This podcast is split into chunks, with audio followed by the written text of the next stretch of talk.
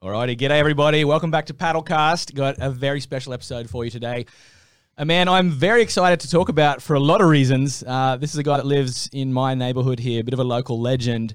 And I always thought it'd be fascinating to chat with him because he's a professional ocean athlete, but I only very recently discovered he's had an extraordinary journey to becoming that uh, professional ocean athlete. He's had a lot of setbacks medical wise um, that would send most people probably to their grave. Uh, so the fact that he's managed to have a professional career in what is arguably one of the most demanding, physically demanding sports you're ever going to come across. We're going to find out what that sport is, what he's had to go through, and what he's doing here in the studio today because he's got a pretty big race coming up in a couple of weeks. I'd like to welcome to Paddlecast Jackson Maynard from the Gold Coast of Australia. How are you, mate? Good, mate. Thanks for having me. Yeah. Excited and nervous at the same time. Mate, I don't know what you got to be nervous about. With what you've been through, a little podcast is nothing. But I know, um, but the whole setup's a bit like Joe Rogan, so it's like I got the hair. intimidating. I know. Yeah, got the Same hair for Joe hairline. Rogan. Yeah. So Good. tell us, um, firstly, for those that don't know, you've done a bit of sup racing, and we're going to get into that soon. But Yep. you're much better known. Your profession is in a parallel sport. Just tell us what the hell is an Ironman? Yeah. Um. All right. Yeah, I have done a lot of sup races. Not that well, but yeah, the uh, I'm an I'm a professional Ironman at home in Australia in a professional series, and it's not to be mistaken with um, the Ironman you see that do you know the Hawaiian Ironman triathlete kind of what do you call them? Yeah, Just Those- triathlons. yeah, just triathlons. so that's what Ironman is known as internationally. Yeah, for sure. And is, then uh, is triathlon. But in Australia, it's a whole different sport. Yeah, in Australia and, and some corners of the globe, it's surf Ironman. So we're racing in the ocean, similar to a you know battle of the paddle style sup event where we're in and out of the break continuously uh, for around. You know, our races vary from an hour ten to fifteen minute sprint races, and they consist of a surf ski, a prone paddleboard, swimming, and then there's a run leg in between each of those legs, and we do them all all together combined, all three to four disciplines. And just to explain for people that aren't Aussies, in Australia, this is almost our national sport. I grew up watching Yeah, your uh, the guys that came before you, the previous generation, on TV every Sunday afternoon. It's a huge deal here in Australia. It's much bigger than stand up paddling by a Oh, long yeah, way. for sure. But for people outside of Australia, it's not as big of a deal. But um, you guys are you're professionals. You're full time athletes, right? Yeah, for sure. Um, And you're also a, you work as a lifeguard in yeah, the day. So Yeah. you're basically your whole life revolves around being a lifeguard because this is essentially lifeguard racing, right? This started as a lifeguard thing. yeah. Well, yeah. Surf saving was implemented, you know, way back in the early 1900s, basically to save lives on the beach because there was too many drownings. And then obviously the carnival started. Um, you know, my c- my surf club in at Currumbin at home's in its hundredth year, so it's been around for a long time. The Vikings. Yeah, mighty Vikings. So um, yeah, but you know, once upon a time, these guys were the, you know, they were bigger than rugby league football, um, you know, much bigger than the AFL. Mm. And at one time, you know, they were the the pin up poster boys for Australian sport. You know, guys running around in their speedos on the back of cereal boxes on every ad you can think of. Grossing. That was that was the thing. Every cereal brand wanted to be uh, Every- yep. associated with. I remember when I grew up, every cereal box had Trevor Hendy or Karla Gilbert or these. these Hundred percent. Yeah, it was mental, and you know those guys back then were, they were you know really professional. You know they were nearly grossing a million bucks a year in, in prize money and sponsorship. So it was, you know, for going for a swim in the ocean. yeah, just for you know straight up being you know oceanmen really, just doing all these different disciplines, and um, yeah, it was definitely the kind of the pinnacle of sport in Australia at that point in time in the early nineties. Um, But you're not earning a million dollars a year. no. What happened to the sport? It's kind. Of, I want Oh. to. I'll get into this in more in a second, but it's had uh, its ups and downs. Yeah, and I for think sure. there's probably some parallels with stand-up paddling. But before we get into what's going on in the sport and what's coming up in a couple of weeks, maybe you're going to be a millionaire soon. But um, can we? We're going to try and get up a clip of you racing. Yeah, We looked through YouTube. We we we had to search for a while to find your best race. mate. yeah. But, uh, it's been it's, it's been a rough seven years. We're-. We're going to go back a few years, and um, I think that video might have changed too while we were talking about it. Yeah, it did. all right. Well, um, We might have to go back one. Let's have let's bring it up on screen. So this for people that don't know, this is Ironman. This is basically lifeguard racing, but we call it Ironman in Australia. So um, what are we watching? You boys do. There's three different disciplines or four different disciplines, right? Yeah. Running, swimming. Board, uh, prone board, and surf ski. What's your uh, what's your specialty?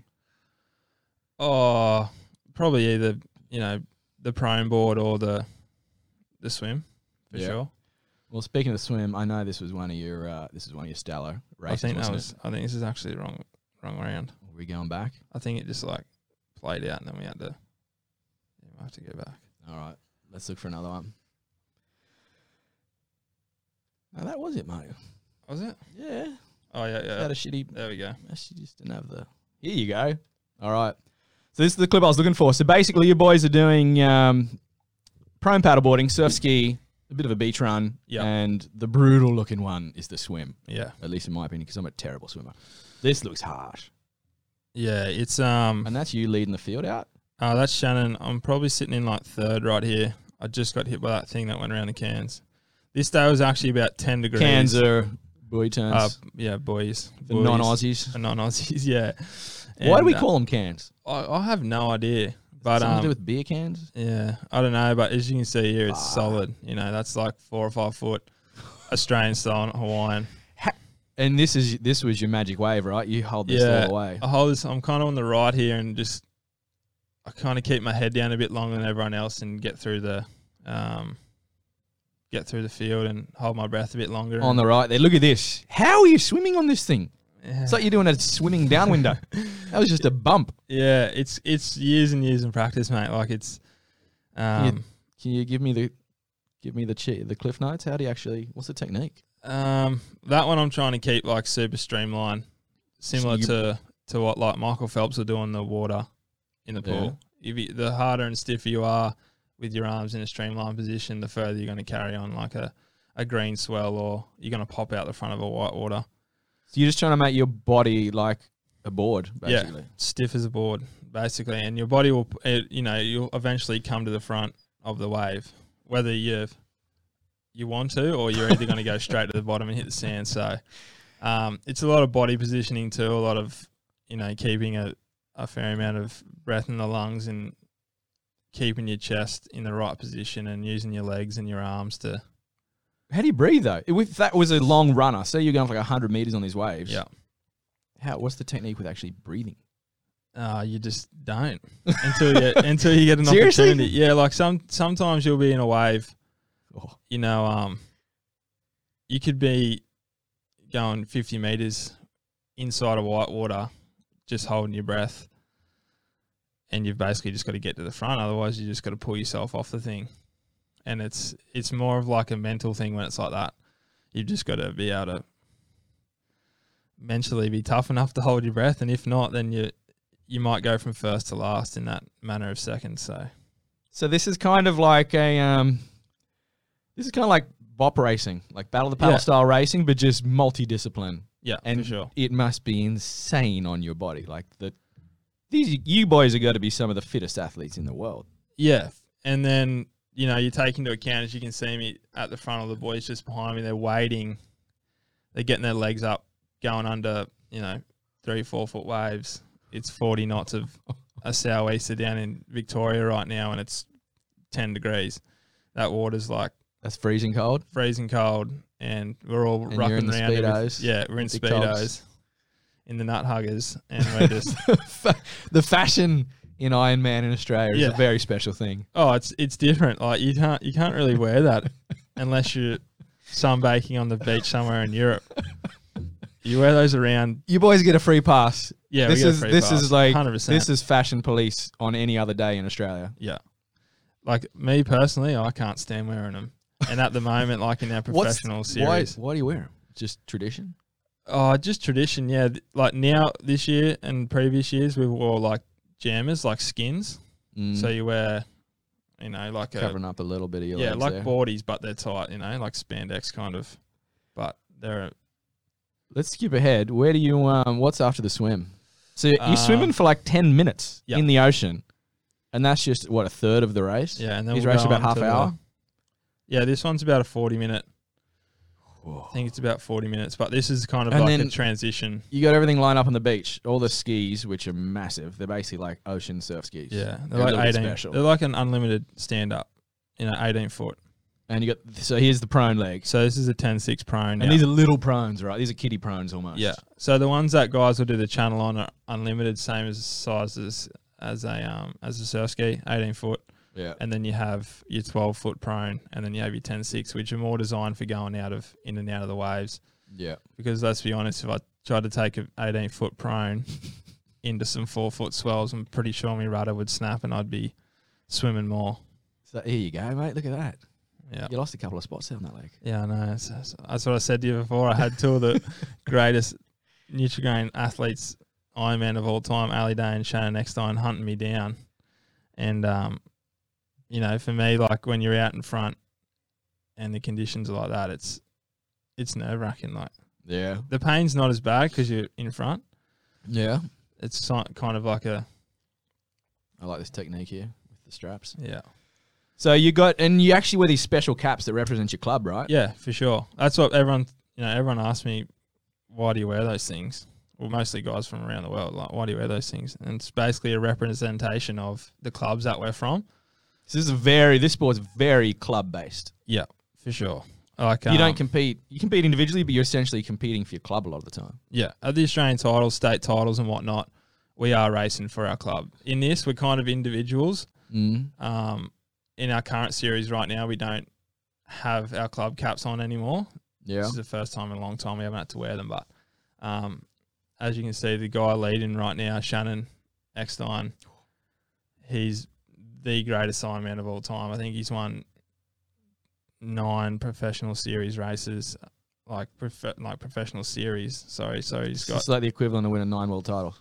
yeah, and then he's got world titles on top of that. He's got like seven Australian titles. So there's world titles in this sport, but this is the pinnacle, right? Yeah, if you can make this, you know, when I first got in in 2013, there was 15 guys in the entire world that made that, and it was a six race series, similar to like the World Surf League or that, you know. So it's like pro surfing, but even Yeah. even tighter.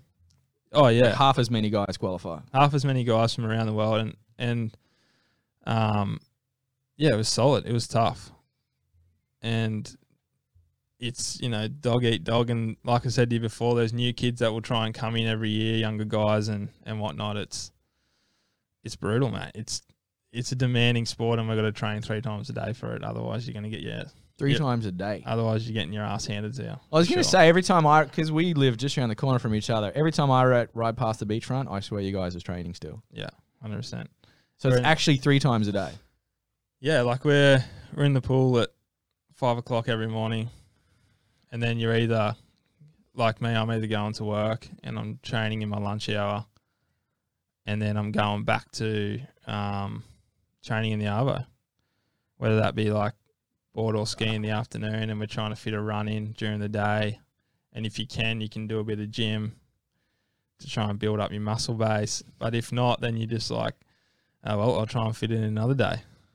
So So where are this is? So you guys are literally professional athletes. yeah, for sure. We don't get paid like professional athletes, but well, we used to, but not anymore. So all right, where are we in the race? This is a typical um, typical Ironman race. If you just join us on Facebook, folks, we've got Jackson Maynard here in the studio with us, a professional um, lifeguard from Australia who's in the very very elite Nutrigrain series, which is basically it's a big deal in Australia. Yeah. They do some crazy ocean races. So you guys do a swim, you guys do a board, and it mixes up, right? There's different race formats. Yeah, it's di- yeah different. Like this one's an M-shaped format, so we're going through every leg twice, which kind of gets a bit. I mean, on a day like this, it's exciting to watch for the public because it's four foot. But when Right. it's when it's half a foot, it's kind of it's a hard one to look at. How's the so- how's the soft sand run when you just absolutely there you go, mate. Yeah, there we go. I think we're going You into had the a ski pull. leg, ski leg here maybe. So what's um how is it when you got to you're basically just destroying yourself out in the water and then you've got to get up on the beach and run in the soft sand. Yeah, That must just destroy it. yeah, for sure. It, It's not your mate, favourite leg, is it? No, I, like I said to you before we started this thing, that running is my most hated thing. I can't stand running. I don't know why. I'm quite fast, like in a sprint. Yeah. If anyone tries to, you know, if we have like a sprint finish at the end, I'm I'm quite fast.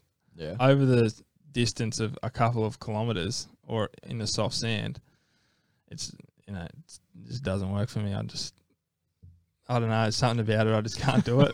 it's it's torture to me anyway. But you know, guys like Ali and um, you know those lighter kind of guys, they really excel when it's long soft sand running.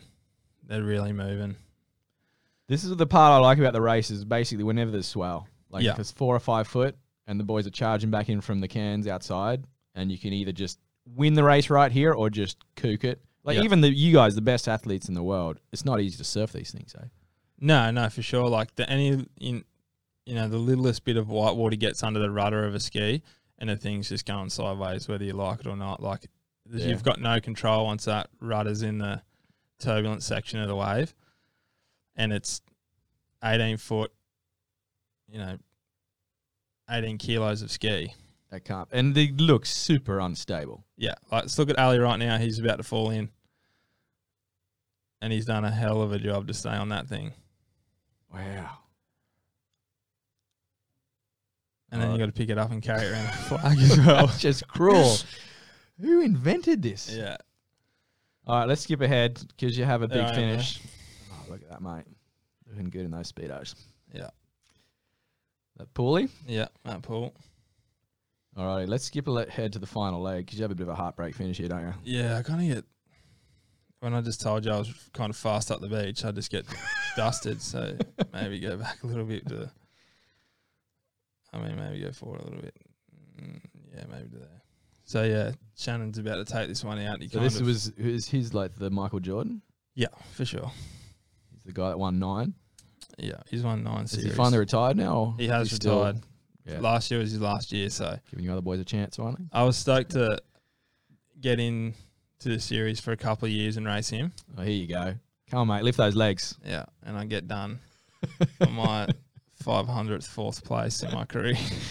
Is that your spot? Yeah, I've actually never been on the podium in seven years in a professional series. I've had a lot of fourths, a lot of fifths.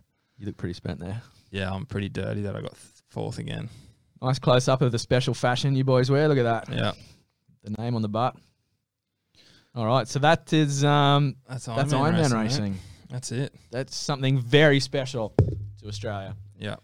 And um, what's the par- when did you get into sup racing? What what are the parallels, or how did you get into it? 'Cause I remember Um, I saw you probably seven eight years ago at that Yeah. Waikiki event with Jamie Mitchell. Yeah, that was the first time I met you. Yeah. Yeah, with Travis Grant and um yeah, so I started doing sup um yeah, years ago. I just kind of enjoyed it. It was something different.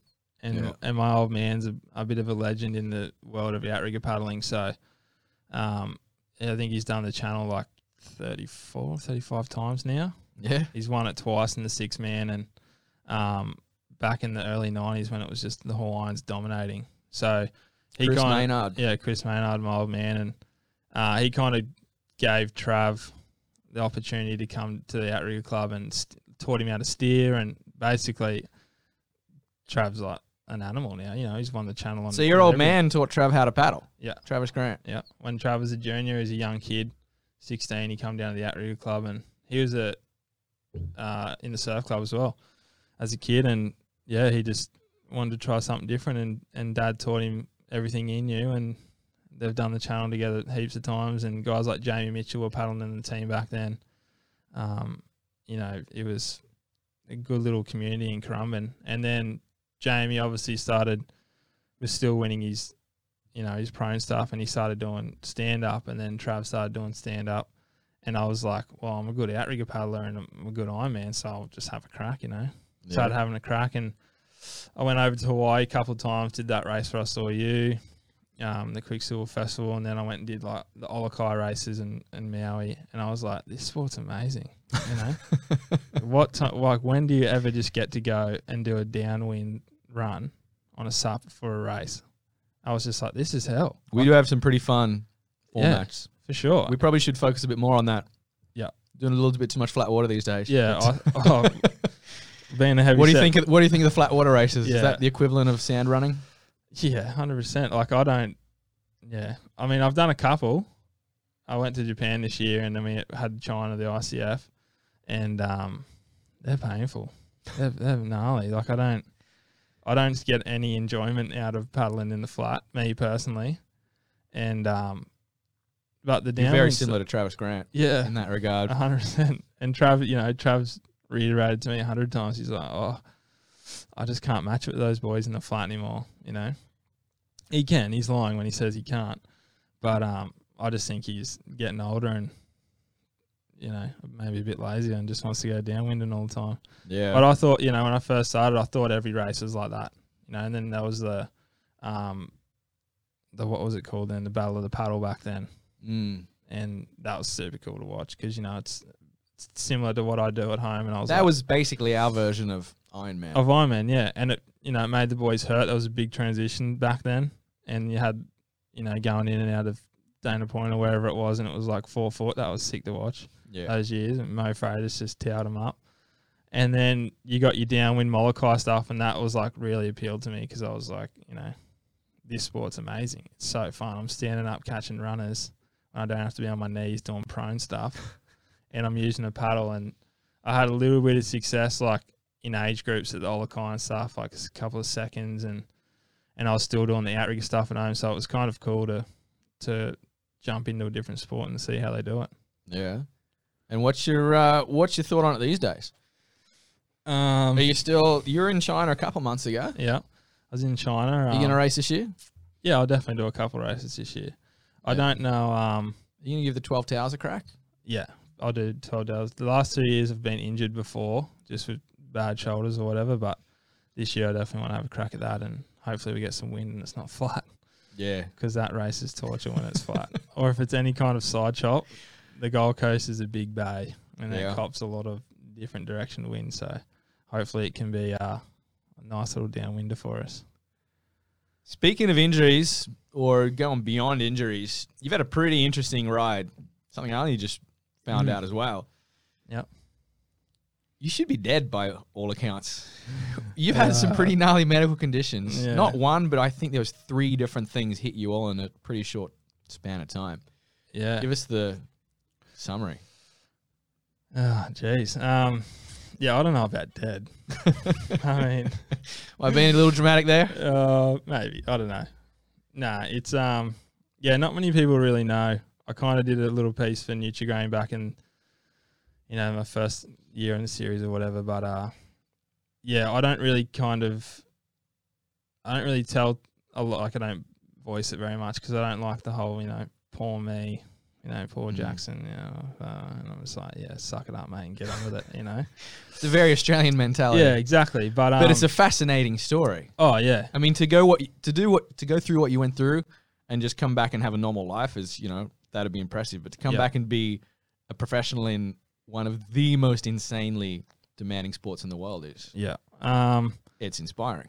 yeah. So when I was, you know, when we were kids growing up, Mum used to make us go get, you know, for my first one, it was kind of like Mum used to go make us get skin checks every year because For skin cancer, for skin cancers, big yeah, thing in because my Australia. old man was in the sun a lot. So was you know my granddad was my mum's dad who was um, president of the surf club for like 17 years. So he was in the sun a lot, and he was the head lifeguard before you know the head lifeguard now. And um, so mum used to make us go. And anyways, this one year I just I was 19, and she said um, I was in with Dr. Portia, Portia Miller up at Mermaid there, and she came and got took a biopsy, this little tiny freckle. Like I kid you not, mate. I don't even. It's like a, when you dab a pen on the. It was a dot on my right calf, and uh, took a biopsy. Then four days later, she called me and said, oh, "I need to take some more out of that one." And I'd had this kind of happen a couple of times before, but it was nothing serious. And then, um, yeah, two days after I went back in, she cut a fair bit out, got like six or eight stitches, and then she came. Two days later, she called me and said, um, I need you to come back in tomorrow morning at this time. Um, we need to have a chat. You've actually got a stage two melanoma in your right calf. and I was just like, How'd you feel when you heard that? oh, it just everything like sunk, you know, because the word when the word cancer gets brought up in any conversation, it's terrifying, especially when it's about you. You're Mm. just like, ah. you know, and melanoma in Australia is not a thing to be trifled with. You know, it's the biggest killer I think in Australia at the moment in cancer. I could be wrong, but you know, I've heard a lot of bad stories lately, and um, it yeah, kills a lot of people. it kills a lot of people around the world too. But you know, Australia's got a, a harsh climate with some. The sun's a pretty powerful thing down here. So, um, yeah. So I did that. Um, went in, saw her. The next day after that, we had to go meet with a plastic surgeon because it was on my right calf, and I actually have quite big calf muscles. like I have solid. All that sand running. yeah, I've solid calf muscles, so it was more like a we need to get this thing out, but we have to go into a, a bit of your muscle to cut it out to make sure that there was no cells that broke off, and if there was cells that are broke off, then it's you know it goes from a stage two to a stage three, and then it's like we need to think about cutting out your lymph nodes and all these kind of things. So I'm just going in there as a 19 year old, just going fuck, I'm shitting myself. Like I was really shitting myself. And um, yeah, went in, met with a plastic surgeon. Then four days later, I was in in hospital, and she was cutting it out of me. So um, that one was uh, like probably a solid month of recovery. She um, had to go into my calf muscle a little bit, and the scar is like 15 centimeters long, so it's like a, a solid solid scar on, scar on my calf and So you couldn't walk after that. no I was I was in bed for like two week and a half two weeks just my leg up and all internal stitches um, and luckily they didn't have to do a skin graft take skin away from my ass and put it on my leg because um, it didn't go as deep as they thought so they they got all the cells which was a positive thing and and then yeah it was like leg up for two weeks so I didn't split the stitches and then um, yeah, and then it took me like probably a month after that to be able to like run properly. I was running, but like not far because of the muscle was just like weird, like just wigging out because I was a little bit gone. So it was like I used to get real bad shin splints and like um, stress fractures in my shin because my calf muscle would tighten up so quickly for that kind of first year after that. So that was my first one, and I, right before basically every, all three of these medical conditions, I was trialing for the to get into the professional series at home, and I was on the cusp because I was I had a lot of success as a junior, and you know I was like, I knew I could make it. You know Mm. that was my goal of my entire life since I was like ten years old. I was like, I'm going to be an Ironman and I'm going to be bloody good at it. You know, and then that was the first year. It was like six weeks before the trial to get into professional series. Melanoma, exactly a year later, around exactly the same time. It was about six, five, six weeks out from the trial, and um, I was in the pool, um, doing a swim set. We're doing kind of breath hold stuff, and it was in the warm up, and I finished the breath holds, and I was like, oh my god, my heart rate was at like two hundred, and I was doing my heart rate, and I'm like, I'm that unfit.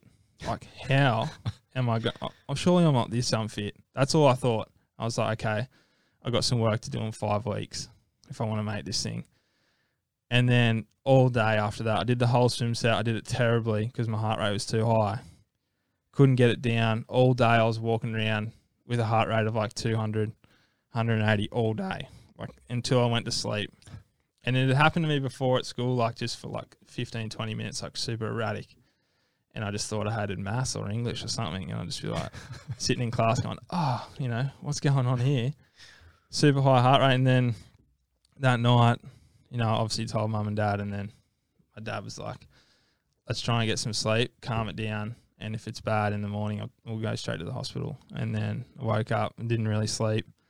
Woke up and was still at like 180, 200. And I was just, I didn't know what was going on. So we went to the hospital, and at the time, I went and saw a sports doctor from the Titans because um, my uncle at the time actually owned the Gold Coast Titans, so it was convenient for us to go straight into hospital to see him. The local rugby team. Yeah, the local NRL team here, and um, yeah, so that was kind of easier for us to do than go through the whole system. Went straight in.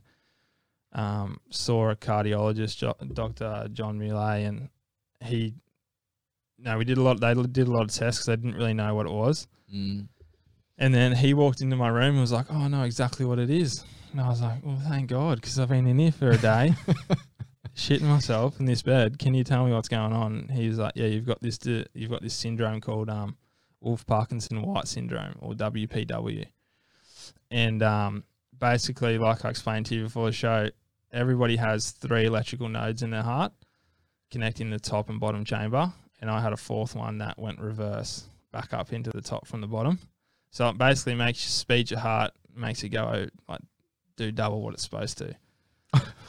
and um, Is this a pretty rare condition, um, or is this common? I haven't really heard too many people that have had it. I'd never heard of it before. No, um, I think like one in thirty people around the world have it, but they don't know.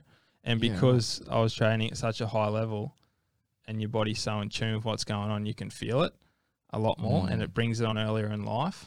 It's normally you normally get it when you're over sixty, Yeah. if people do get it, you know. And then um, basically a week later, I was in hospital to have heart surgery, and um, yeah, that was a that was a terrifying. So you're what, 20 years old at this point? Twenty years old. Yep. You were 19 and you had cancer cut out. Yep. You're 20 and you're going in for heart surgery. Yeah. And you're one of the fittest blokes in the world. Yeah. Yeah. When you put it like that, it sounds bit, it sounds pretty heavy, eh? it was. yeah. And then um, And then you weren't done. no. So I went and had an ablation on my heart. So it wasn't. I was lucky it wasn't open heart surgery. So they just send cameras up through the main art, like the main arteries in your groin to your heart, and they burn it off essentially.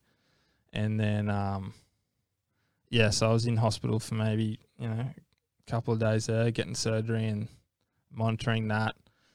And then a year later, or 10 months later, I was in the movies with my mates on my day off, and I was like, my heart just went like way crazier than before. Like, I couldn't, I can't explain what it's like. It's, it's super erratic, super slow, and then it's like stops. Like, it feels like it misses a beat. So it restarts again. And I was just, I was like, oh no, here we go. This thing's come back. And I knew if the WPW come back, it was like proper open heart surgery to get this thing fixed. And I didn't want that. Um, and then went to hospital, was in there for a day, and they told me I have atrial fibrillation, which some, like, you know, a high percentage of the planet will have it when they're over 60. And mostly one in three people have it when they're over 80, but I just decided to get it when I was 20. and um, yeah, so um, it wasn't bad enough for me to have surgery on that one.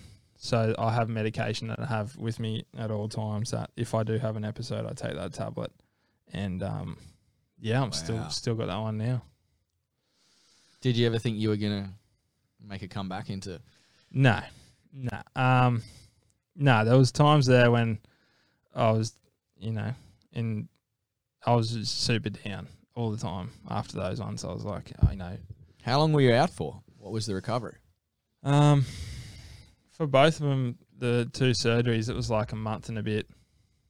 You know, before I started really getting into it, the heart one was different because it was more like you've been hit by a truck Mm. for a long period of time, for a couple of weeks, and it, you know, it, that stuff messes with your body. And um, yeah, but there was times where I was like, all right, the dream's over, mate. You know, you you might never make the professional series, and because I wanted to get into it so young, and I had the opportunity, and these three years where I thought they were probably my best years as a young guy, because you don't feel pain when you're a kid, right? Well, you do, but not when you compared to when you get over 25. The pain So this level- is all happening in your peak, basically. Like when you were Yeah. to make your assault on this. Yeah, when I was going to make Pro my stop. series. Yeah, like I'd got third in the in the Open Australian titles that summer, and um, I was like, here we go, like let's go. And I was ready to go, and then all that stuff happened, and I was just like, oh, all right, it's over, big fella. Like, let's just try and make some finals and get back. And you know, I was feeling pretty down for myself, and and then my old man was kind of like, Dad can be pretty blunt when he wants to be because he's old school, And he was like, mate, suck it up, you know? There's always, and the one thing that he said to me always sticks with me forever is like, there's always someone worse off than you. you know? Mm. Well, no matter what you're going through, there's always someone that's doing it worse. You know, whether they're actually dying of cancer or they've got, you know, they're living on the street or, the, you know, there's always someone worse off on the planet than yourself. Mm. And he's like, look what you've got, you know, look what you can still do. Just man up and have a crack. so then that following year, I was like, Your dad sounds like the most Aussie guy. yeah, he's, yeah, he's super sympathetic, but at the same time, he's like, you know, rip in, mate.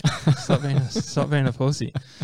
And, um, yeah, so, so was my mum too. My mum's a tough lady, you know, she's the Mm. sweetest, most gentlest person, but, you know, mum, I'm sick, or like, no, you're not, you'll be fine. Come on, let's go. And I, I probably wouldn't be the athlete I am without them for sure. But um, yeah, that following summer, you know, with their help and got me to training and whatnot and helped me get through it. And Kelly Margetts was actually my coach at the time before really he was into his massive sup stuff. And um, yeah, he we trained hard and put my head down and bum up and I made this made the series that summer. Wow. Yeah.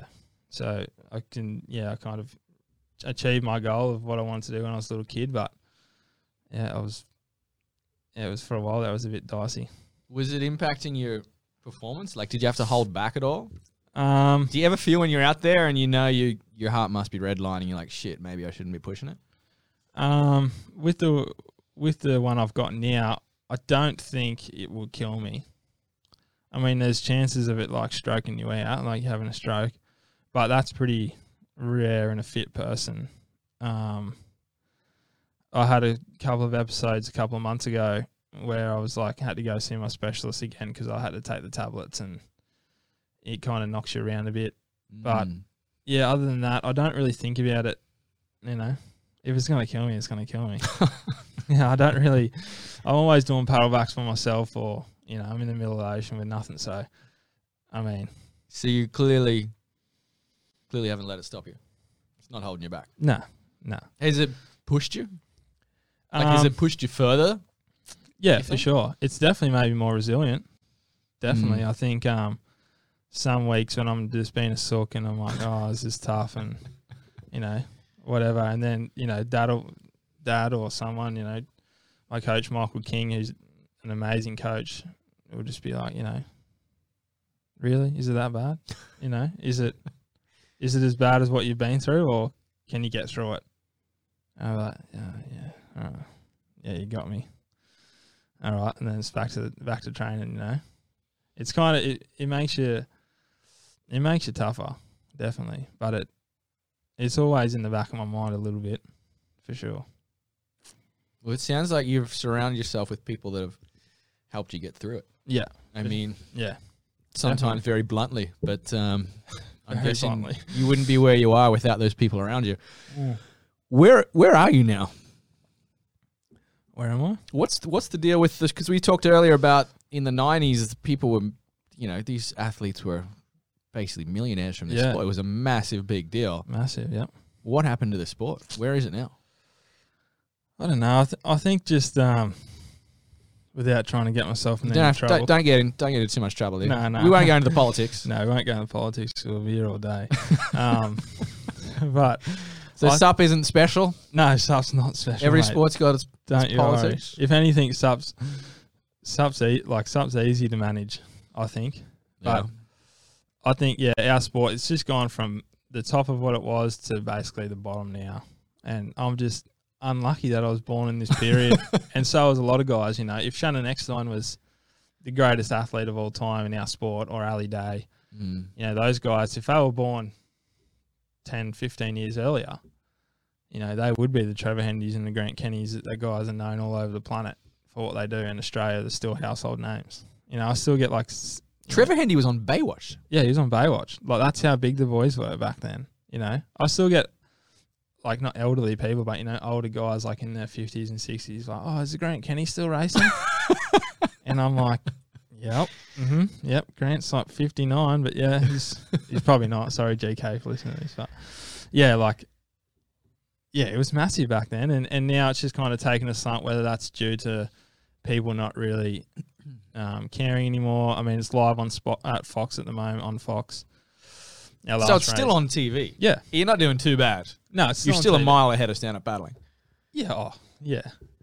But yeah, like you said, it's it's been it's a long history this sport, and Mm. people still enjoy watching it when it's big.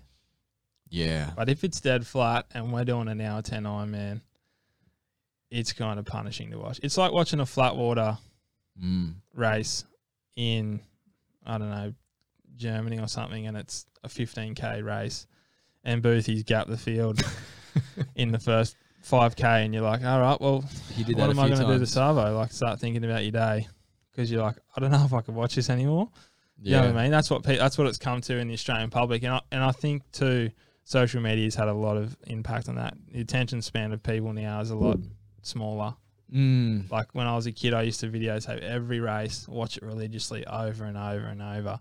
Yeah. Watch Zane Holmes and Shannon and Ky Hurst, guys just going mental, and just try and mimic what they did. But now it's like, oh, can this be shortened down a bit? Like, you know, can it be a Mm. 15 minute race? And can we just do it? Can people just do it once? And if it's five foot, that'd be sick to watch. But if it's not, then don't worry about it. Yeah. That's what I think. And I think the marketing side of our sport's really dropped. But I mean, So, what are the parallels? You're a professional Ironman, lifeguard racing. You've dabbled quite a bit in sup racing. yeah. What are you, where are the where are the similarities? Like in terms of what happens to the structure of the sport. Like what can we learn from surf life saving? Um, I think Surf Life Saving's got such a big base because of our junior programs, like Mm. our nippers, which is like junior Surf Life Saving. You start when you're six years old, and you go the whole way. So I'm I'm nearly 28 now, so that's a longevity in the sport, and you learn as as a young age the fundamentals of it. I Mm. think the sup sup paddling's so new that it's only really appealing to like correct me if I'm wrong, but the the mid to older generation Mm. because We've know, definitely struggled getting kids into this sport. yeah, definitely. And that's that's the one thing I notice when I go to sup events. I'm like, oh, there's no kids.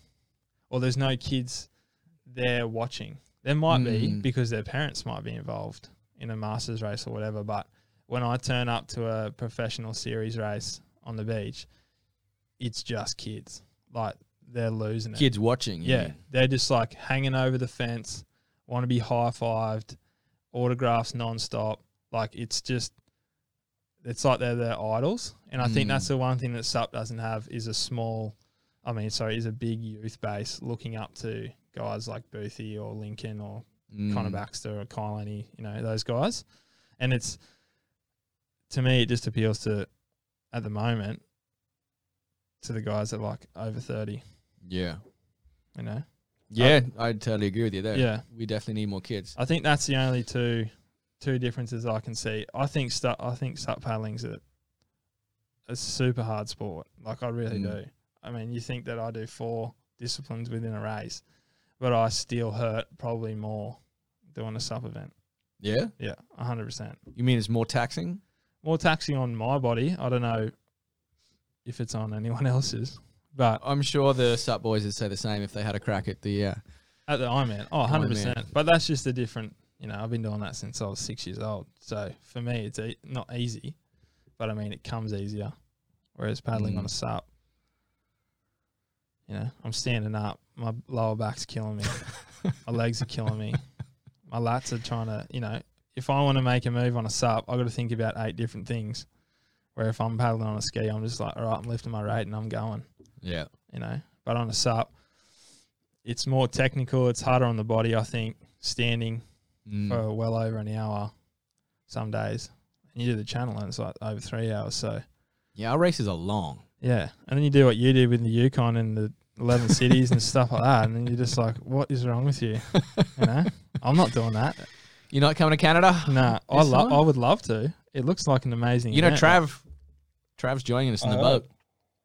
So uh, I might actually have to go see your old man and get some tips Yeah. because I never bloody paddled sitting down. Yeah, well, yeah, go see my old man. He's he knows what he's doing. But yeah, that kind of those ultra races, what you guys do, I don't. Um, yeah, that It Does, appeals to doesn't appeal to you. no, it does appeal to me, but I just you're just not doing it. no, I, I just know that my body wouldn't stand up against that. But yeah, like I, I think the first time I realised that was such a hard sport was my first APP race in Japan, probably like four years ago now, yeah. or three years ago in Enoshima, and um, I actually rang Trav and said, "Hey Trav, I'm going to um, APP in Japan." I was like, "How do you reckon I'll go?" You know, and he was like, "Oh, you're gonna get smacked." Straight up, just said to me, "No, mate, you're just be prepared. It's Trav's very Aussie as well. Yeah. Trav is a very straightforward guy. Yeah, he is. And he just straight up said, Look, mate, you're going to get your ass handed to you. You're going to have to deal with it. And I was like, Oh, okay. Shit. Righto. so I went there and it was just so happened to be, it was 40 knots of dead side wind the entire time. And I was having the worst day. Like it was just, I finished that race and was like, Oh, well, that's up for me. I'm not coming back to this thing because I was literally in so much pain. Like my whole body was screaming for an hour. Yeah. And then Boothie talking to Boothie afterward and Lincoln, and they were just like, "Oh, man, that was so hard. That was one of the hardest ones we've done." And I was like, "Oh, thank God." All right, well, I might have to. And then I took some, yeah. So you didn't retire at that point. Nah, I took some definite time away from the sport. That's for sure. Yeah. Reevaluate if I wanted to do it again. But What's been your funnest sup race? funnest one. Your most enjoyable, or your best? Oh, it's got to be like the OluKai for sure. Yeah. That Straight thing's downwind. straight downwind. It's like the best downwinder in the world, probably. It's, is it? I don't know. It's it'd be. It's close. right. It's bang on there. It's a But good one. Either that or the Battle of the Paddle style ones like them. Like Mm. China was fun. The ICFs. Um, Imagine if that race had waves. Oh, God, that- that, would have been the bop again. yeah, exactly. It would have been like you know those years that Mo kind of got away, and Yeah. that they're the best ones to watch. And I Mm. think like if you can keep doing those with the surf races, with the beach starts, with the finishes where dudes are sprinting each other up the beach and girls are like, you know, there's four chicks on a wave and they've got to get off and run together. It's just exciting viewing. Yeah. And that and the downwinding I think is super cool for people to watch. That might just be me because I, I like that stuff, but I like watching guys, you know, pick their line and get the little bumps and it's kind of hard to do as downwind, right? Because it's so spread out It's hard to cover it yeah, hard mean- to watch it. So for someone in my position. The, but the bop races are amazing. They're so e- they're the easiest races to cover. You Mm. don't need a boat. You're just standing with a good camera on the beach, and you can cover the whole race. yeah, hundred percent. And it's very exciting. Yeah, it's good to watch. But speaking of um, bop style racing, Mhm. there's a very special race coming up in a couple of weeks, just up a few hours up the coast on the sunny coast. Iron X. It's the richest race in the history of stand up paddling, at least in Australia. There's Yep. a, it's not purely a sup race. You'll tell us the format in a minute, but there's a hundred thousand Aussie dollars on the line. It's almost the richest race in the history of our sport. In in sup, Yeah, I mean, it? Aussie dollars are kind of monopoly money. So Yeah, yeah. I think Red Bull's seventy five US. I think it's just over it. But Yeah. basically, I'd say this is probably the second richest race in the history of anything to do with sup. And no one outside of Australia would probably even heard of it. But what is Iron X? Um, so basically, they've just taken our Ironman format with all three legs. So what we were watching earlier. what you're watching earlier, and put a sup leg in there. And instead of what you saw before, where we were running around in the soft sand, they'll have um, CrossFit style transitions. So that's like tire flips, monkey bars, dead ball throws. Um, yeah, it's like You car- excited about that leg? cargo nets. like, yeah, it's pretty intense. Like what what they're trying to make us do, but um, yeah, I'm excited. It'll be good. It'll be, uh, like I said to you before, I don't know who's going to win. I've got no idea. Well, there's zero form guide. yeah, This is 100%. basically crossing over two two parallel ocean sports. It's never really been done. There's been kind of similar. That that Waterman race in Hawaii was yeah, a little similar, which you won, I think. yeah, yeah. You beat Link there. um, in yeah, yeah, in 2012, one of your, your Yeah, first ever race. Waikiki, yeah, So basically, you combine these two sports. You've got the world's best ocean paddler, like Ironman paddlers, mm-hmm. and you got a handful of the world's best sup athletes. yeah, Boothy's going to be there. Link is going to be there. Yeah. Um, and James? Casey now too. Jimmy got a call up. Yeah, Jimmy Casey. So uh, it'll be interesting. You know, Lincoln and Boothie are both surf club background. Lincoln's still doing a bit of Ironman stuff. Boothie's kind of just doing a bit of more ocean ski paddling as well. so as they know this. They know how to do all this. they know it. Yeah, they've done this since they were six years old as well. We know. Um, which is why they're such good sup paddlers. yeah, and I think that's you know contributes to why they've been so successful. And so same with Trav too. I think the best bit about when Boothie came into the sport in Lincoln, um, they just knew how to train. Mm. They knew how to like like train like professional athletes and really go to that whole nother level and then it shows in their races. You know. Yeah. Like what crazy animal just goes and tries to break the field straight up in a 15k race yeah. in dead flat? Like he just goes and he's like, oh, I'm fit enough. That doesn't bother me. So he just keeps going. And I think that's like a testament to his training as well. Mm. He's an animal when it comes to that stuff. And yeah, like I said, they've done those things since they were kids and they've both tried to make the professional series before. Mm. Um, and they've both come very close. So, so Boothie and Lincoln were pretty high level Yeah. Iron Men to begin for with. sure. So they're going to have a pretty good crack at winning this. Yeah. Yeah. What's your uh and there's a lot of money on the line. A hundred grand, Yeah. twenty five thousand dollars. 25 grand for first. Again, it's monopoly money if you're Yeah. listening from America, but Yeah, or Europe. it's still pretty solid. Yeah, it's it's massive for us. It's basically that's like six months of an average wage in Australia, of a good average wage. Good. Yeah, for sure. Um, yeah, it's big money. It's big risk in running the event too. I don't think anyone knows how it's going to go. Um, we've met, tell us about that for a second, because there was a bit of controversy. You don't Yeah. have to go into the, the saga that went down on Facebook or wherever, Yeah. but there was a few people that weren't too happy about SUP basically coming into what is a very, very traditional sport. yeah, um, yeah, it uh, it wasn't it wasn't taken very well when when Surf Life Saving decided to put us up and CrossFit into a a traditional Ironman um, style races, but without getting myself in trouble again, um, it is what it is. Mm. You know, I can't make the decision for them; they can't make the decision, and no matter how much, you know, we don't want it in the professional series as this style event. I think it's an amazing format as a one-off Mm. and maybe a one-off race every year. I- I'm not sure, but Well, that's the thing. Nobody's nobody's seen it. no. Well, like like I said to you, I don't know how it's going to go. You know, I, I might think these guys are going to kill it, and then it's just like a total random dude comes out of nowhere and just wins it. But because you know you've got this CrossFit stuff in it, so it's going to play a lot of factors into how you know how badly that stuff really hurts you.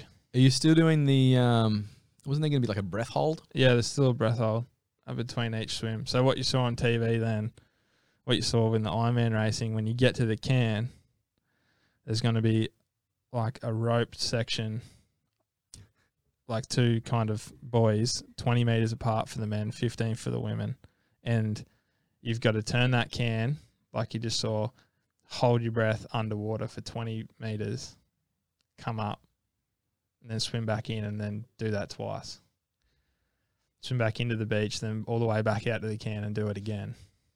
That's in the swim leg. Are they basically just making this as hard as possible for As everyone? hard as possible. Yep, This sounds brutal. I know. And if you don't complete that section underwater, you've got to do a 100 meter penalty swim. so, I mean, that's what I mean. No this one, just sounds like one of those Ninja Warrior or something shows. yeah, it just sounds like it's designed to absolutely wreck you. Like, uh, that's what I mean. You don't know what it's gonna what it's gonna take on your body, the toll it'll take going into the, you know, the Ironman legs. Like us guys might be super, you know, well established in the Ironman world, but as soon as we do this stuff in the on the CrossFit, those legs that we're really good at might suffer a lot. Mm. So it might bring the guys like Lincoln and Boothie, who hasn't done it in a while, back up to where we are Yeah. because you know our swim or our ski or our board might not be at the level that it should be because we're really hurting because we haven't done these things before. But Yeah. hopefully, it hurts them just as much as us. Have the boys been practicing SUP? Because there's what, 12, 14 athletes, 12, 14 Yeah, men, four- 14 women. Yeah. and I'd say ten of them are pure Ironman. Yeah. Have they sure. been? Have they been practicing sup? Um, I couldn't actually bloody tell hope you. so. I, I actually don't know because I don't. You know, It's we- not like sup where you boys train, train together. You're just in Nah, your, we're your all at individual clubs. different clubs. Yeah, so there's like fifteen clubs along the Gold Coast, and you know, majo- just on the coast. just on the coast. Yeah. how many? How many clubs are in Australia? you, you'd ask me some question like this. Um, You know I'm the stats guy. I I'm want a gonna say specific I'm answer. gonna say well over two hundred, Yeah.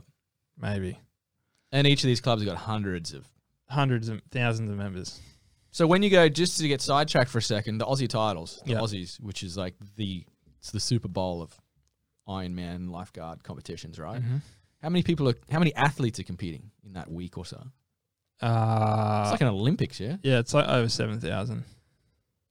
Wow. Seven thousand athletes. And that's just the ones that qualified all the way through to the Aussies.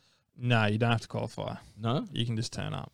So how many people would com- how many people would participate in this sport on a semi-serious level On a semi-serious level, around Australia? all seven thousand of those people Yeah. that come to the Aussie titles are like they've been training all year. I Yeah. think, yeah. Otherwise, you just wouldn't turn up. You know, some some guys do it, or girls do it just for like the social side of it.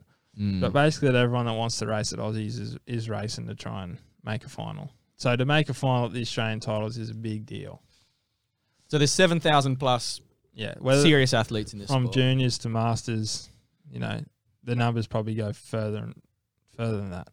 I don't know. Like Because in SUP in Australia, you could, if we were being generous, you'd probably say there was 150 serious athletes in this Yeah. sport. I mean, there's plenty of people that just do it for fun, and they're not bad. But in the, the ones that take yeah. it seriously in Australia, be a couple of hundred. Yeah. So s- life saving is massive. massive. Yeah, and then you got like the nippers, The junior, the, the, little juniors, kids. little kids from like six years old to thirteen, and I know for a fact like Currumbin's got over three thousand nippers. three thousand. Sorry, not sorry, three hundred. three hundred. Over three hundred. It's not three Three thousand. thousand. I was about to say, Jesus. Sorry about that. Yeah, three three hundred kids every Sunday down the beach Wow. doing it, and that's like Northcliffe's got more than us up at Surfers Paradise. So Ev- there would be more than ten thousand Easy. kids Yeah. around Australia. Yeah. Every weekend, just going and having a crack. Oh, well over ten thousand for sure. Like this, the that's big- the base you're talking about. Yeah, they're the they're the kids, like the little kids. There's kids in Newport. Sorry, um, three hundred and fourteen clubs. 314. You just remember that one? Yeah, yeah, yeah. um, yeah. So that's um, like down in Sydney, their numbers are massive. Like they're Mhm. bigger than up here, I think, especially down the south coast, New South Wales and stuff. So that's a big base for SUP to try and catch up to, if that's how they want to be, you know, successful in creating a big sport. So it's all coming from. I mean, you got the tradition that we don't have. Yep. Goes back hundred years, which is a huge bonus. Yeah, But it's basically the kids. the kids, yeah, That's why the sport's so big. the kids love it. They just live and breathe it every day. So we got to get kids into sup. Yeah. Why do they? Why do they love doing nippers? And what would could we get? How could we get more of them to do sup? Um, What was the appeal of nippers when you were a kid? just being at the beach and training. Like just I don't know, just surfing, meeting like new kids from school that would, you know, they'd be like, "Oh, you, uh, you did a nippers," and you're like, "Yeah." It's like, "Oh, I'm gonna join." And you'd be like, "Oh, sick." Then you just like start meeting new people as a kid. so it's like a social. circle it's like a social kids. little thing, and they just all have fun with each other and muck around. And it's not super. There is super like state titles, and there's super competitive aspects of it. But majority of those kids are there just to have a hell time with their mates. like it's just like a Sunday morning. You go, you rock up down the beach. You start at nine o'clock, and it's, you know, you just break off into your little age groups, and you got all your buddies with you, and you just going in and out of the waves, catching waves, finish, and you get like a can of coke and some lollies and a bacon egg roll. And your parents are up there like socializing with the other parents, and it's kind of like a little, like a little community kind of thing Mm. and that's how you just you know if you want to take it a bit more seriously you can and then you can go to the trainings training sessions of a, a monday Wednesday or Friday arvo or swim training, and it's kind of like what I was doing when I was a kid. But that's how they build such a big base and they keep everyone so involved is because they just, you know, it's just friendships and it's just a community of people. Mm. And you have these amazing. There's an amazing thing that SUP is gonna struggle to ever have, which is the surf clubs themselves. Yeah. Which are like for the whole town. That's a gathering point. Like our one down here in Currumbin is very famous because it's built basically Yeah. on top of the ocean, It's on a rock on the Yeah. sand. That That is- one's different. Yeah. That's, a pretty special clubhouse. Yeah. It's basically in the water. Yeah. At on the King Tides. On the King tide, like this morning, it's it's in the water. Um, and then when it you get a becomes an island, right? Yeah, and when you have a cyclone, you can't get into the joint because there's two foot of white water coming through the car park. I'm gonna just try and uh, keep telling me about that. I'm gonna try and bring up a picture of this because this is a very very special club down here in Currumbin. It's Mm. um I ride past it every day on my way down here to the studio, and you train down there basically all day every day. All day, every day. But um, what that's like it's that's a very special thing, not just for the the pat like the athletes, but yeah, the whole town. Everyone goes down there. Like there's a bar and a restaurant and everything. It's like Yeah. the focal point of Currumbin almost is Currumbin Viking Surf Club. Yeah. And I think every little town will have their surf club, and you know whether that's Tugun, um, Snapper, down at you know Rainbow Bay, down there up at Surfers Paradise. It's kind of a place where everyone from the area just kind of, like you said, just hangs out. Mm. you know, there won't be many days that I don't go up to the restaurant if we go up there for a beer with, with the boys after training or, um, you know, you go get a feed with someone that I don't know at least 10 people in there. Whether Mm. they're old past members that are just old boys having a, you know, catching up for the beer every Friday night or whatever they do. There's plenty of them down there. or they're just going for a feed with their family. Like it's, it's a, it's like a proper community and every little per- and every person from that community will use that club as like a little base. Like oh, you know, you you might get a text message from like of guys you haven't seen in a while. It's like oh, where where do you want to go catch up? You're like oh, let's meet you at the surfy, Mm. and then it's like all right, see you at the surf club, Yeah. and that's just where you go. So that has a flow, a huge flow and effect, I'm sure, to the health of your sport, right? Yeah. Like you, got you got a lot of bases in that A lot of bases, yeah, and the surf clubs make you know they generate a lot of money too. Mm. Here's a shot on the right here. If you're watching this podcast, um, there's a classic shot. That's basically the surf club built into a famous rock, mm-hmm. Elephant Rock, Yeah, and you can see like the view from the restaurant is you just yeah. looking straight out onto the ocean. It's It- pretty special. Yeah. Just so everyone knows, not every surf club is like that in Australia. We're Like pretty Cur- spoiled here in Yeah. Aus- here in Currumbin. Like it's pretty spectacular place to have a surf club, and you would never ever get a permit to put a club there. Yeah, look at that. Yeah, It's like when sick. when my granddad was president, way back when he joined in the you know early forties, there was just a tin shed Mm. on the rock where the Yeah. club is. You know that's how they they always just go down there and swim. Yeah, look at that. That's, what happens in a cyclone. If you're watching this, you can see basically the surf club becomes an island. They have to shut the place Yeah. down. If anyone got a bit drunk the night before and took the courtesy bus home, their cars Yeah. get flooded. I, there was this one one year this solid cyclone came through and um, the cleaner was actually cleaning the surf club in the early morning and had their car if I don't know if you can see the gap in between the fence there Mm. and the surf club it's like a 10 meter gap and she was cleaning the surf club and the her car got taken by a wave out that hole and it was found down the beach wow. like three or four hundred meters down the beach Yeah, there's a good aerial shot of it there.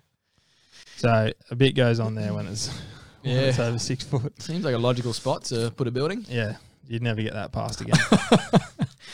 But going back to Iron X before we wrap up, because I know you've actually got to go back there and be a lifeguard in about 20 minutes. yeah, But um, Iron X is coming up on Australia Day, right? Australia Day, Yep. What's the um? Run us through quickly the format and what can you expect? And can we watch it? it? Is it gonna be live? Yeah, it'll be live Is on. Kane Margette's gonna be down there with his phone live streaming? He told me he was going to come up, but I don't know. Um, Is it gonna be live on cable here? it'll be live on Fox. Yeah, Yeah. Fox Australia from I think it's two to four. You reckon we'll be able to share it or watch it or like replay it for everyone around the world? Yeah, it'll definitely be replayed um, somewhere. I, I couldn't tell you where or Kayo on your on your phone. So it's sports up in um, Australia. what is it? It's basically two weeks from Yeah, two weeks. Yep. From yeah, it's Monday twenty seventh. Yep.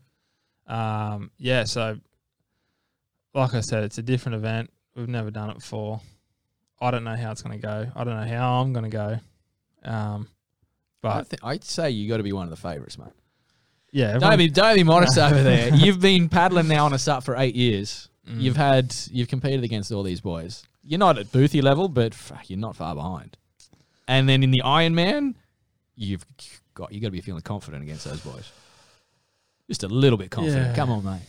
I don't know. I don't, I don't like saying that stuff. I'll say it I for mean- you. I'll say it for you. I reckon you got to start one as the favourites. I'm very very curious to see how Boothie and Lincoln go because they do have very solid backgrounds in what you do. yeah. But the fact that there's basically three legs that would maybe favour you guys and one leg that would maybe favour them, it's a little bit tipped, I'd say, towards the Iron Man boys. Yeah. I guess the big X factor is, and the whole name of the event, Iron X, is this crazy beach transition where you're doing like Ninja Warrior CrossFit Yeah.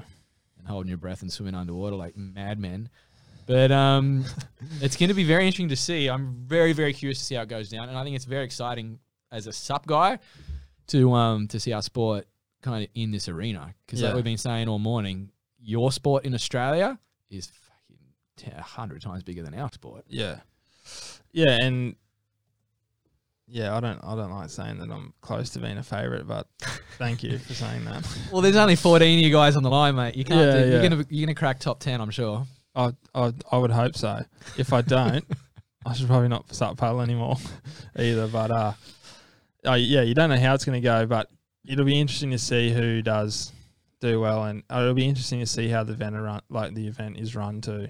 Um, the actual, like I said before, there's been a lot of controversy regarding this race and the Ironman series. Um, Personally, I'm an Ironman first, and I'm going to do this race to do it because I think it's exciting. Yeah. And whether th- there was ten bucks on it or there was twenty five grand on it, it doesn't really bother me. I just think it's something cool because I, you know, Yeah. I love doing those different events all over the world. So, um, the CrossFit stuff's new for me. It's new for everyone. Sup's new for a lot of Iron men and Iron women. And I think if they apply themselves, and everybody applies themselves to trying to learn these events, it'd be like one of the sickest races ever to watch, mm. right? It could be the beginning of a whole new sport. Yeah, it could be, or it Or could be, it could be absolutely torture to watch, and you don't know how it's going to go. But I've got my money on it going, it looking pretty good, Yeah. and it you know for the public to watch, it'll be exciting. You know, it's going to be a different thing to see instead of you know twenty guys just sprinting past you at a rate of knots in the middle of a soft sand leg. Mm. You know, they've got to slow down and think about what they've got to do next. So, Yeah. Have you been able to? Have you been training? Do you know the exact format? Um, we do. We've been given like a, a detailed brief of how every leg's going to play out. ahead of time. Yeah. So that's something Sup could learn from Yeah. sport. Not being told ten minutes before the race what you're doing. No. And that's that's one thing that's really cool. The beach stuff's pretty much set in stone. Yeah. And they've told us how long, how heavy everything is that we need to do. And then all the courses set up. Mm. So yeah. I don't I don't yeah. It's going to be interesting, man. It'll be sick. Callie's actually on the live stream here on Facebook. You just said I'm going to jump down there with my phone if I can. Get, Yeah. Get a bit of BTS. I'm going to still be over there in France. So, I'm, Callie, you're going to have to be my little window into this event because I'm very, very curious. Yeah. It'd be cool to yeah, to see how the sup community actually reacts to it. Mm. and um, yeah, I, I know they've the sup community's got a lot of respect for us, the ones that know what we do as Ironman. And, Oh, yeah. and we've and you know, don't get me wrong, the Ironman have got a lot of respect for the sup paddlers around the world. A lot of us have tried, Mm. and you know, there's only really two that have taken it by the hands and run with it, which is Boothie and Lincoln, and look where they are now. So Mm. it's um, yeah, we've got a lot of respect for the sup paddling, and they've hopefully got a lot of respect for what we do. So for the sup community to get on board behind this would be sick. You know, Yeah. It'd be amazing to see how how they react. Whether you know whether it's negative too. If they go, you guys look like idiots. Stop, stop doing that. Wait, are you wearing the Speedos? No, no, no, no, no.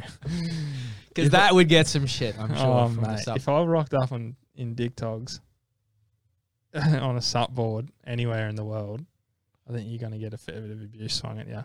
Maybe in Italy somewhere you could pull that off. Oh yeah, yeah, On the Riviera. yeah, maybe. but yeah, no, we'll be in uh, we'll be in jammers for sure. Yeah. Yeah. Well, um, speaking of respect, I got the world of respect for you, Maynard. So thank Thanks, you for joining us here. I always thought you're an incredible athlete, but when I really heard about fuck the shit you've been through, it's absolutely um, it's inspiring, man. Yeah. so thanks, um, thanks for sharing it with the the crew on Paddlecast, and I yeah. hope Well, thanks for having me. I've I've been tuned in listening to your podcast for sure, and I think it's a, you know, what you've done for the world of SUP is something pretty special. And if it wasn't for guys like you, you know, I probably wouldn't be, you know, keeping up with what it is and and watching the races online and enjoying it. So, thank you, mate, and hopefully it gets bigger and better. yeah. Cheers, man. Thank you. Been a pleasure. All right, we'll let you get back to work because Yep. you got to go down there to the beach to actually save some people, and then um, probably spend another six hours of Savo training. Yeah, sounds good. All right, we'll wrap it Thank up there. you. Cheers. Thanks for watching, everybody. Um, we're going to head off to the Glagla race in a couple of days. So there's going to be a big live stream on Saturday. And if you just tuned in, you're a little bit late. We started about an hour and a half ago, but you'll be able to catch the full episode with Jackson Maynard on Spotify and YouTube later. Thanks for tuning in, crew. We'll see you soon.